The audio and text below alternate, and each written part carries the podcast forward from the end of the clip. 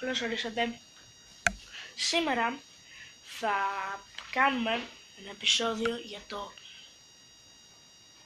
Journey to Mystery 85. Ένα επεισόδιο που όλοι περιμένατε, μάλλον το είδατε και στην τίτλο βασικά, όμως θέλω να δημιουργήσω λίγο suspense, αλλά κανείς δεν ήξερε ότι το περίμενε. Έχουμε Loki σε αυτό το επεισόδιο. Συγγνώμη για τους ήχους από πίσω. Ε, και ξεκινάμε με, το, με, τον, με τον Thor και τον Loki να είναι πάνω σε μια τεράστια πινακίδα που λέει Trap by Loki, the God of Mischief, που σημαίνει παγιδευμένος από τον Loki, το θεό της αταξίας. Να συμπληρώσω πως αυτά τα κόμιξ τα διαβάζω από, το, από τη σειρά της Marvel κλασική περίπτωση και ξεκινάμε. Πέρα από το δικό μας χωροχρόνο βρίσκεται η Asgard, η πόλη των βόρειων θεών που τη συνδέει με τη γη η Bifrost, η Bifrost μια γέφυρα από ουράνιο τόξο. Και σε μια γωνιά της Asgard υπάρχει ένα δέντρο, μέσα στο οποίο είναι φυλακισμένος ο Λόκι. Και ο Όντιν πριν από αιώνες και αιώνες ε, ε, τον παγίδευσε μέσα σε αυτό το δέντρο. Τον καταδίκασε να είναι παγιδευμένος μέσα σε αυτό εδώ το δέντρο που είναι μέσα. Και δείχνει ότι ε, όμως δεν το, ε, εκτός και αν κάποιος δακρύσει για εκείνον. Αν κάποιος δακρύσει για εκείνον θα, θα, θα βγει από το δέντρο και θα αρχίσει να το... Να, θα είναι ελεύθερος τέλος πάντων. Και λέει ότι κανείς κάτοικος της Άσκαρ δεν θα το κάνει γιατί όλοι με μισούνε. Όμως ο, Heimdall, όμως ο Heimdall, αν το θυμάστε από το Infinity War, ε, αφού, ο, αφού, ο, αφού ο Loki είναι ο αφέντης του δέντρου, κάνει το Heimdall να κλάψει ε, ε, με ένα φύλλο που του έβαλε μέσα στο μάτι για να δακρύσει και έτσι δάκρυσε. Α, και λέει, λόγω της δυστυχίας του μπόρεσε να αποκτήσει τον έλεγχο του δέντρου και έτσι μπόρεσε να επηρεάσει το μάτι του Χέιμνταλ. Άρα η δυστυχία του τον έκανε να δακρύσει. Έξυπνος ο Λόκι. Και τώρα ξεκινάει να ψάχνει τον Θόρ. Ναι, λέει, ο Θόρ λείπει από την Άσγκαρντ εδώ και πάρα πολλά χρόνια. Δεν ξέρω που βρίσκεται, αλλά θα τον εντοπίσω μέσω του σφυριού του. Λέει, η εικόνα του εμφανίζεται και διακρίνω το σφυρί του. Α, λέει πως, α, νάτος ο Θεός του κεραυνού, είναι στη γη, ε, σε ένα νοσοκομείο και διασκεδάζει παιδιά. Ε, ναι, το, το κάνει αυτό ο Thor, δεν το έχει δείξει. Ε, by the way υπάρχει, υπάρχει συγκεκριμένο easter egg με την Jane και τον Thor ως Dr. Blake ε, αν ακούσατε το Journey το Mystery 83 Comic Analysis θα, το, θα καταλάβετε τι εννοώ με τον Don Blake και την Jane να, να είναι σε ένα Tales of Suspense είναι νομίζω στο 40 όμως δεν είμαι 100% σίγουρος. Λοιπόν, λέει πως τώρα ο αρχαίος Θόρ έχει μια έκπληξη. Ο Λόκι έρχεται ναι, δεν έχω budget για μουσική από πίσω. Τέλο πάντων. Και λέει: Έχουν περάσει αιώνε αφότου είχα ξαναβρεθεί στη γη. Καλύτερα να αλλάξω την εμφάνιση με ρούχα τη εποχή. Ναι, τα σύγχρονα τα ρούχα, ναι, κοστούμι με πράσινες ρίγες. Έτσι. Λοιπόν, λίγο αργότερα με ανθρώπινη όψη, ο Λόκι φτάνει στο νοσοκομείο. Στο νοσοκομείο και για να καλέσει τον Θόρ ε, μετατρέπει κάποιους ανθρώπους στο αρνητικό τους. Αρνητικό είναι εφέ στα κινητά, πώς να το εξηγήσω, είναι όταν εσύ γίνεσαι μαύρος, άμα είσαι άσπρος γίνεσαι μαύρος και άμα φοράς μαύρα ρούχα γίνονται άσπρα. Ναι, δεν μπορώ να το εξηγήσω το αρνητικό, ελπίζω να καταλαβαίνετε, μετέτρεψε ανθρώπους στο αρνητικό τους. Ε, και λέει τι το προξένησε αυτό; Και, και, με, και ο Dr. Blake κάνει τον εαυτό του Thor. Ο Dr. Blake είναι ο Thor ε, πρωτού χτυπήσει το...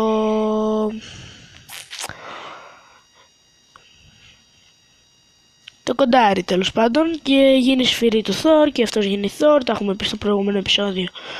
Και λέει άμα περιστρέψει αρκετά γρήγορα ε, το σφυρί εκπέμπει σωματίδια αντι-ύλης. Έτσι. Και τώρα θα χρησιμοποιήσει το σφυρί του σαν ανεμιστήρα που θα στείλει την αντίλη στα αρνητικά και θα γίνει θετικά. Θα γίνουν θετικοί. Ναι, ok. Okay. Λοιπόν, και λέει, γεια σου έχει περάσει πολύς καιρός, έτσι δεν είναι; Και, και λέει, ποιος είσαι εσύ, ρε bro; Εντάξει, δεν το είπα ακριβώς έτσι. Και λέει, βλέπω ότι δεν με θυμάσαι. Πολύ καλά. Αυτό δεν σου φρεσκάρει τη μνήμη. Και εμφανίζεται ο Λόκι. Και ξεκινάει το δεύτερο κεφάλαιο. The Mighty Thor and the Vengeance of Loki.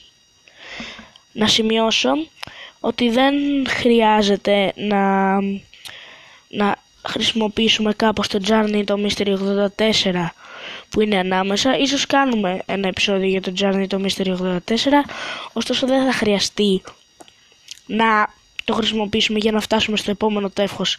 Επειδή από το 83 κάναμε το, το Tales of Suspense και μετά κάναμε κατευθείαν το 85 κάναμε και το Spidey Cup αλλά αυτό είναι άλλη κουβέντα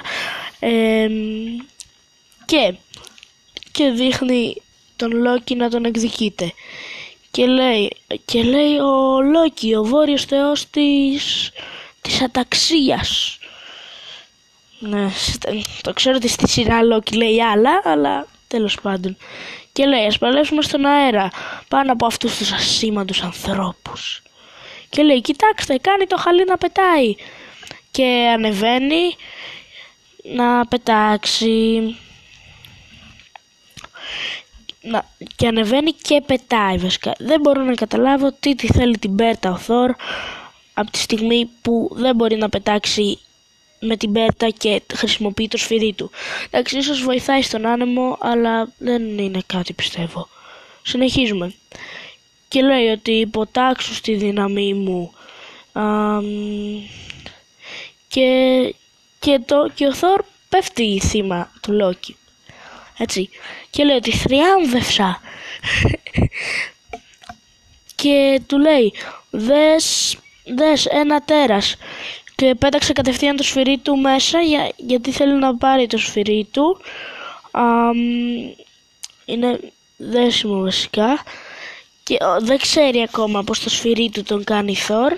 Αυτό spoiler alert γίνεται στο τεύχος 88. Σωστά. Ναι, γίνεται στο τεύχος 88. Και